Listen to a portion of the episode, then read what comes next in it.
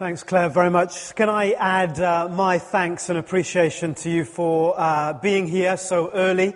And I anticipate that you'll be here through to the afternoon. I appreciate the knock-on effect that has, getting the kids here this early. Uh, you'll get them home, they'll be hyper, and you'll still have homework to do. Some of you have work to do to get ready for tomorrow morning, and that'll be knocked on because of your time here the, this morning and this afternoon. So uh, we understand that and really appreciate the, uh, the commitment that you're expressing simply by being here uh, today. So, here we go then this morning. In the next half an hour, I want us just to think about uh, having an honest look at where we are as a church. And uh, some opening comments from me as we get underway. And, and the main comment as we kick off this morning is to acknowledge together that today is really hard. The longer that you've been involved in church life, and the more that you have given and committed and sacrificed to see church flourish, the harder you may find today. I've been in church in one way or another all of my life. Most of my professional life has been about seeing the church flourish. Indeed, most of my private life, if you understand that term, my, my life outside of my working hours is also about seeing church flourish. I really do understand how hard it is for us to think about some of the things that we're going to think about today. It's hard for a number of reasons. It's hard, firstly, because of something that isn't true.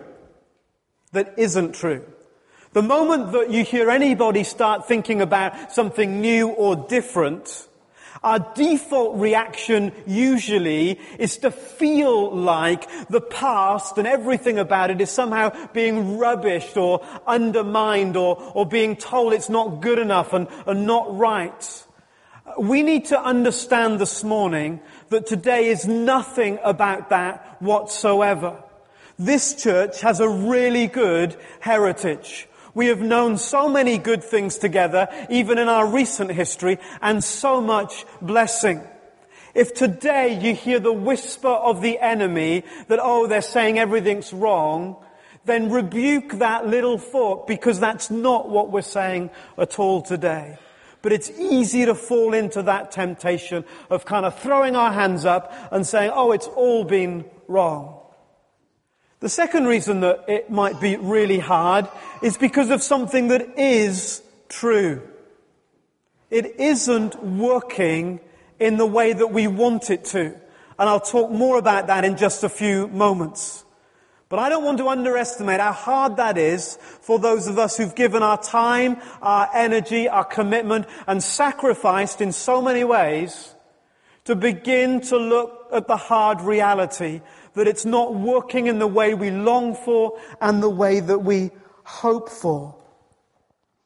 And it's not that what we've been doing is wrong. In fact, much of what we've been doing is so good. If there is anything that's been wrong, it's been about the things that we haven't done, the things that might be missing, the emphases that we've lost a little along the way. The key word today is and. We want to take and celebrate and thank God for every good thing that we have as a church. And say, what might we need to add to that in order for us to become more of what God has for us. I think it's also hard, if I'm honest, because it, I don't think it matters what churches you've been in. Almost all of us will have had the same experience. We've all been in churches that have followed this same pattern. There's been a dominant event on Sunday that draws everybody together, and there have been extra, auxiliary, ancillary, additional meetings throughout the week for different groups of people that support the central coming together. That's the only model of church probably all of us in this room have ever known. So to think that there might be some new things to see is really hard. And to be honest with you, If, can I be honest a little bit today? Would that be alright? If I can be honest with you today, I, I, could have said these things several years ago.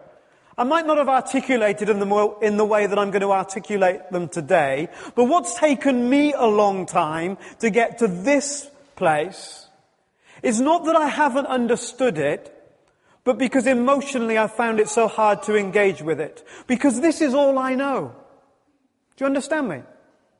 And so the thought there might be something else is unsettling, is unnerving, and I'd rather believe that if we just kept doing a bit more of what we knew, then what we hoped for would come to fruition. So I, I, understand the hardness, the pain, the challenge, the unsettling, the uncertainty. I've done that journey for at least two and a half years now. And so I understand so much of how some of the things today might cause us to feel a little unsettled about what we're talking about. And so we trust in the God who does not change and the God who's always with us even to the end of the age. Is that alright? Can you trust in the God that's always with you even if your minister goes AWOL? Is that alright? Trust in Him? Okay, so let's just think about what we might be saying when we start articulating uh, the problem. I want to begin by thinking about the problem from a, a pragmatic point of view. Quite simply, it's not working. Now, your initial reaction to that, I don't know what it is, your initial reaction to that might be, but it is working, isn't it? Church is generally full on a Sunday. Most church meetings welcome in new members. Both of those things are true, and we thank God for that every single day. So what do we mean when we begin to say it's not working? Well, over the last uh, say 15, 16 years. I only talk about the time that I've been here. That's not to suggest for a moment there hasn't been a history before that, but I can only talk about what I, what I know. Since, since that time, our membership has only increased very, very, very slightly. Okay, that's too exaggerated just for you to see it. Okay, our membership is more or less the same as it was uh, 15, 16 years ago. But I remember, I remember, and maybe you do too, some of the church meetings that we shared together early on, when I was saying that if we look at the demographic of our church, if nothing happens, this will certainly happen. That was the likely scenario for us, simply because of the age and the demographic graphic of the of the uh, congregation. So this represents our growth, uh, and at some stages, I was talking about the need for us to grow at about 15% just for us to stand still. So we have grown. We have grown quite significantly, although that hasn't resulted in a significant increase in our membership. And the way that we've grown has been in fits and starts, as you would imagine. We've kind of gone up a bit, tailed off a bit, gone up a bit, tailed off a bit, gone up a bit, tailed off a bit. And I have the privilege of meeting personally with everyone who becomes a member of our church. The privilege of doing a membership course where I, I meet them again over perhaps two or three different opportunities and more times besides. And I'm always interested to find out what it is that's drawn people, what it is about this church that caused them to think about becoming a member here. And there are three things that come up time and time and time again. People are kind enough to say that the music is helpful for them. People are kind enough to say that the welcome they receive is helpful to them. And people are kind enough to say that the teaching that they receive is helpful for them also. Those are the three main things that come up over and over and over again. And I'm encouraged by that because over the last 15 or so years, we've tried to make the music more accessible. We've moved from Radio 4, maybe Radio 3, to Radio 2 uh, as, as a broad way of trying to make it more accessible for people. Those who listen to Radio 1 think Sunday morning is well weird and out of date. Those of you who listen to Radio 3 think that what's happening on Sunday is really weird. Okay, so we've pitched it in the middle in order to become more broadly accessible to people. We've done a lot over the years about increasing our welcome, what it feels like for people coming into the building. We built a new building. What it feels like for, for people finding a seat for the first time, when people need to know information and so on with the website and the service sheet and so on. So we've thought a lot about the welcome. Uh, and uh, the teaching, well, you can make your own comments about that, but I do my best week by week to give you something to think about and engage with from God's Word. Uh, and so, we've, in response to that, we've seen people come and say, I like the music and I like the teacher, I like and so on and so forth. But there are two major problems now, I think, with this. The first major problem is I'm not too sure, unless Andrew decides to sit grade one, whether we can increase the music much. You know, he does his best. And Dave blows into that thing, he does his best as well. I mean, 10 out of 10 for effort, wouldn't you say? Yeah, go on.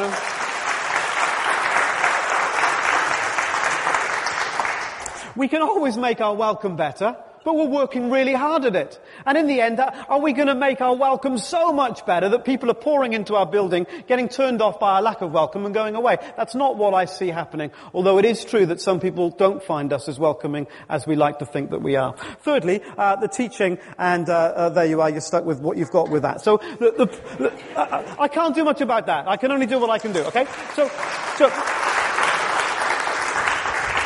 So, so we've done this, and to be honest, I can't think of what next. You know, we could, I could learn to juggle. You know, we could do, you know, flame throwing over children or something. I don't know what else we could do, okay? Now, that's the first problem with this. The second problem with this is much more significant. What's, what's this all been about? No, no, no. Well, it has. Both of those things are true. But it's all been about Christians, heard about them? Okay, the people that are interested in the music and the teaching and the welcome are usually people that are Christians already. So this growth is almost exclusively caused by existing Christians. Not, not completely, okay? So um, let's not push these things to absolutes or extremes, but generally the growth has been caused by Christians. Now, Let's think about some of these things on, um, uh, on the screen here. For all of our effort, and this church puts in a colossal amount of effort, agreed? Uh, you guys are brilliant. Sacrifice and commitment way up there, okay? Huge amount of effort. All we've managed to achieve is to attract some Christians. That's the reality generally of our story over the last number of years. When we come to Easter Sunday, or we come to our Christmas events, we really know how to put on a good event. You remember the Christmas service? See, I thought that cardboard testimony thing was absolutely fantastic. It's uh, had the biggest number of hits by a mile on our YouTube channel. It was fantastic. So people come to that amazing event that we think is everything that it could be, and for a local church, we couldn't do much better, I don't think of putting on those kind of events. It's what we do best. People come out of that service and they consistently say to me two things, and the same's true of other services like, like that. First thing they say is that you've got a lovely church.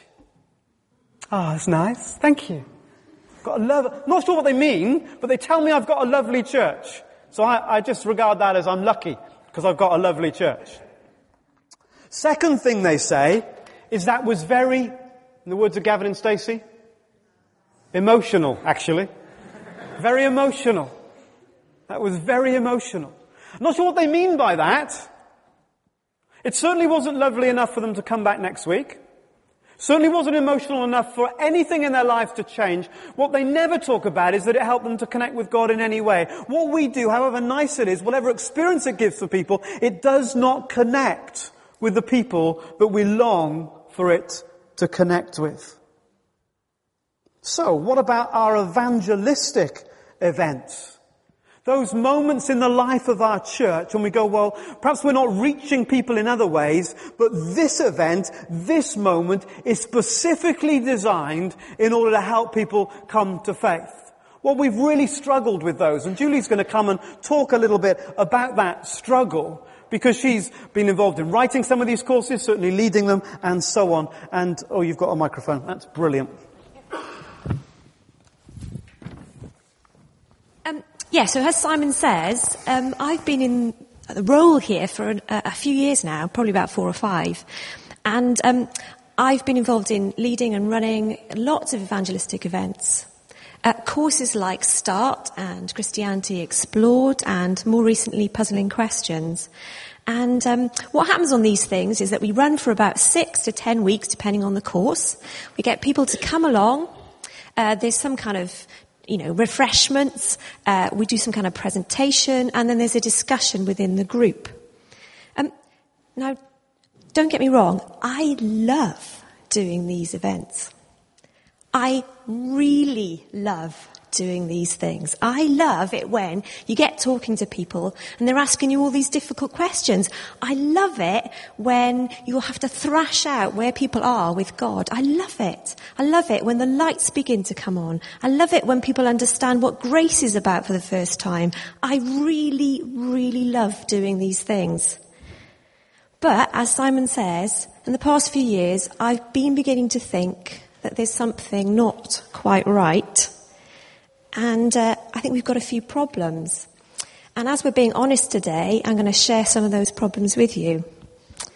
The first thing that I've noticed is the number of people that we actually get to come on these courses. Now, when we do these, I advertise them. I ask you guys to invite your friends to come along. I invite people. And over the time, we get probably on average between two and five people to come on these things. Now it's not like we're doing this just, you know, all the time. We're doing this maybe at most twice a year and all we can manage between us is between two and five people to come on these courses. I wonder why that is. Um, secondly, one of the problems I think is that it's really labour intensive to do this kind of thing. I mean, putting something like that on takes a massive effort from everybody involved, from the team of people involved. It involves praying, making cakes, booking rooms, preparing the, the talks, the discussions, the emotional outlay that you give doing something like this, the tidying up, the supporting of leaders, and that's not to mention the massive spiritual battle that you find raging around you when you do something like this. It's really hard work. Now, I'm not scared of a bit of hard work. And I've already told you that I love doing these things. But I have to be honest. And as Simon said, you know, it's a day to be honest. I ended my sabbatical last year absolutely exhausted. Spiritually, emotionally and physically exhausted. And it's not, not the only reason these courses, but that certainly contributed to it. Actually, more importantly than either of those things, I think, is that somehow we seem to have got things the wrong way round. You see, these courses operate on the idea that if we get people to come to us, we explain the gospel to them, they'll understand it, and then they'll, they'll want to follow Jesus. Now, um, I think that's true for some people, for people who are already involved in our community, who know us, who are already on some kind of spiritual journey. It's a good thing, and, and that can be true. But there are actually lots of other people who aren't particularly that involved with us, who can come on these things, and then what? What happens to those kind of people at the end? Well, for those people who decide to follow Jesus at the end of the course, I think one of two things happens. Sometimes people who are already involved here will join us on a Sunday, might uh, join a small group, and there are a number of you sitting around here that I can see. But you are very, you are a really tiny number of people that that's happened to. There are other people who have decided to follow Jesus who maybe have tried coming here on a Sunday and have found it really difficult. For whatever reason, they find coming here on a Sunday strange. They don't seem to fit in. They don't really engage with people. They haven't got anybody to talk to and they drift off. And there are a number of those people out there. And you know what? I would love to be able to, to keep in contact with those people personally. I would love to be able to do that. But, well, I can't, can I? Because I'm off doing the next thing. There's something not quite right there. And what about the people who don't cross that line, whatever you want to call it? What happens to them? What happens if they're still full of questions or, or, you know, they're just not quite there yet? And as I said, I'd love to stay in contact with these people, but personally, I can't do that. I can't do that. It's really difficult to invest all that emotional, spiritual energy into people for six to ten weeks and then nothing to happen. That's really hard. The last course that I ran before I went on sabbatical um, was a group of entirely men. Now, it wasn't planned that way, it just kind of happened. And I ended up with a group of three, maybe four men on and off, and me, um, which was interesting in all sorts of ways. And, and a couple of the guys that came along were what I'd like to call really ardent atheists. Um, and it was a very lively and interesting time that we had together. But what happened to them afterwards? Of course, I couldn't, you know, stay in close relationship with them. That wouldn't be appropriate. And, and you know what? I think we really failed those guys, if I'm honest. I think they didn't actually need another course. I found out that these guys serially consume these kind of courses. They go around churches going to these courses in order to, well, they've got their agenda. But I've come to realize from these guys a couple of things about what we we seem to be doing wrong. Um, we, I, would, I would do a talk, and then for a bit we'd talk about the thing I wanted to talk about, and then they would take the conversation back to what they wanted to talk about. And it struck me that running these courses seems to be about our agenda. We think we can impose our agenda on people during these courses. Um, so I think we really failed these guys. I think they actually needed something else. I think they needed, you know, Christians, a community of Christians to get around them, to get to know them, to, to show the gospel in action, to help them to bring those walls down, because those walls were huge. Um, and I'm really troubled by the fact that I, you know, that I think we failed. Um, because I've put a lot of energy and, and love and what have you into these things. You know, if I thought that, you know, by standing on the street corner and shouting the gospel at people would bring them to Jesus, I would do that.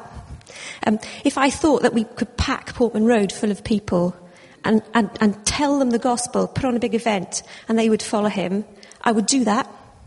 And if I thought that, you know, if we could get all our friends here and do the courses with them, they would follow Jesus, I would do that. Seriously, I would do that. But I don't actually think it's that simple. Um, or maybe we've made it more complicated than it really is. I think it's might be more simple than we think it is. Um, I think we're missing something vital. Brilliant. Thanks, Julie, very much. I think one of the, one of the problems uh, about what we're talking about this morning is that these things have worked much more successfully than they are doing now.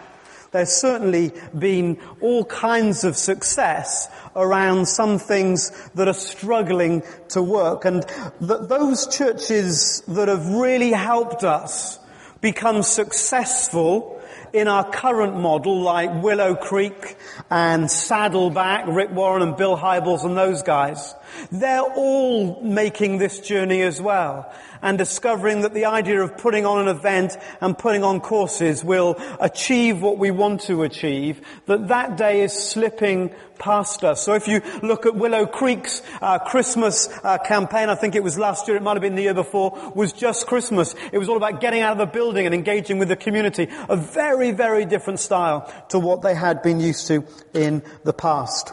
Apollo 13 was the seventh manned mission in the Apollo space program. It was the third to attempt to land on the moon. Two days in, disaster struck, you'll remember, immortalized by the words, Houston, we have a problem. When something broke and the capsule in which the astronauts were was about to run out of air in a matter of hours. We need to think how NASA responded to the problem as we watch this clip.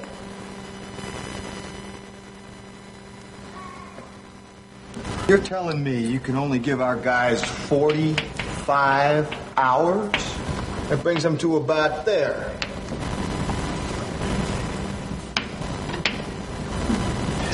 Gentlemen, that's not acceptable. Whoa,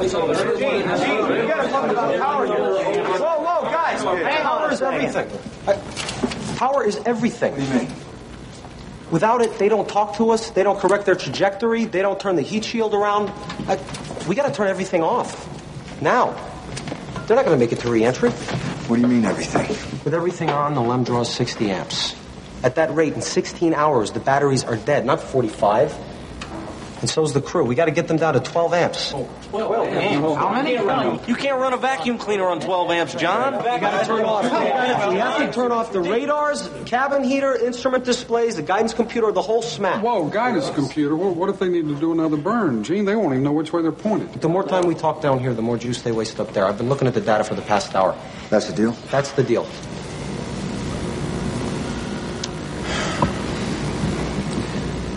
Okay, John. The minute we finish the burn, we'll power down the LEM. All right. Now, in the meantime, we're going to have a frozen command module up there. In a couple days, we're going to have to power it up using nothing but the reentry batteries. we've been tried before. Hell, we've never even simulated it before, Gene. Well, we're going to have to figure it out. I want people in our simulators working reentry scenarios. I want you guys to find every engineer who designed every switch, every circuit, every transistor, and every light bulb that's up there. Then I want you to talk to the guy in the assembly line who actually built the thing. Find out how to squeeze every amp out of both of these goddamn machines. I want this mark all the way back to Earth with time to spare. We never lost an American in space. We're sure as hell not going to lose one on my watch. Failure is not an option. I want to be part of a church like that that when we realize that our backs are against the wall, when we realize that we're running out of air, to use that metaphor, that we'll do everything in our power to respond to the situation that's facing us. But one of the dangers is, is if this is all we talk about, is that we might end up taking our cue from our culture so the, the, the, environment in which we are has changed. People don't connect with church anymore. And so we've got to change. The danger with that is that we might be in danger of becoming a church made in the image of the culture. Can you see that? If we let the culture set the agenda, then I think we might be in trouble. The clue was in that clip. Get the people that made this stuff. Get the people that built it. Get the people who know how it works from the inside out. And that's what we need to do. We need to go back, well, to where? Hey, we're Bible people, aren't we? And you can cheer a bit more now. We're Jesus people, aren't we? And so when uh, I was going through all this turmoil about about what kind of church connects, what kind of church works, along with so many others asking that same question, we began to go back to Jesus, and many were ahead of me in this journey. Now going back to Jesus and trying to unpack the things that he stood for, the principles that he offered us. And that's what I want to spend the next part of our day thinking about. As we go back to Jesus, what does it mean to be a church that takes its cue from Jesus? It's not working. What does Jesus say about what we could be doing? That might help us understand why it's not working. So we want to look at the problem from a point of principle. And as I'll show, I think, it's not as much like Jesus, that is what we do here, as much like Jesus as we or I would like to think. See, I would like to think that the kind of things that we do as a church is all about what Jesus would want. And that's why it's hard.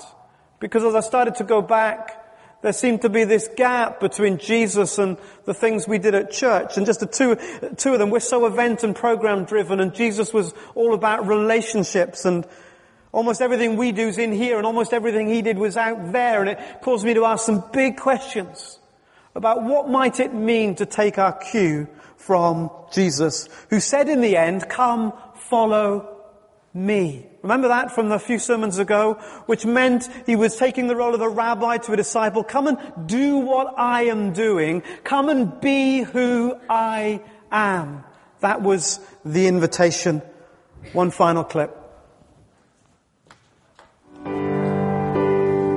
Sometimes we need to shatter the old,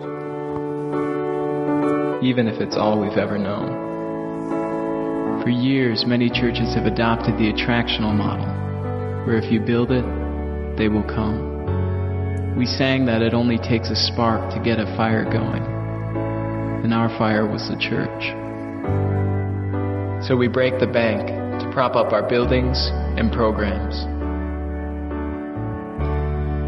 But the lost still aren't coming. So now we must live among them in our neighborhoods, our schools, our workplaces, everywhere. It'll require much more of us, more than friendly smiles for an hour on Sunday. And is about being a missional church, releasing incarnational people into the world. Yet it's also about coming together to refresh, to regroup, to renew our collective calling to change the world. As Jesus encouraged us to imagine like a child, we need to reclaim the courage to be scattered. It's time to explode the status quo, to break free from religion, to discover the adventure of missionary life, to learn how to fly, and together build a gathered and scattered church.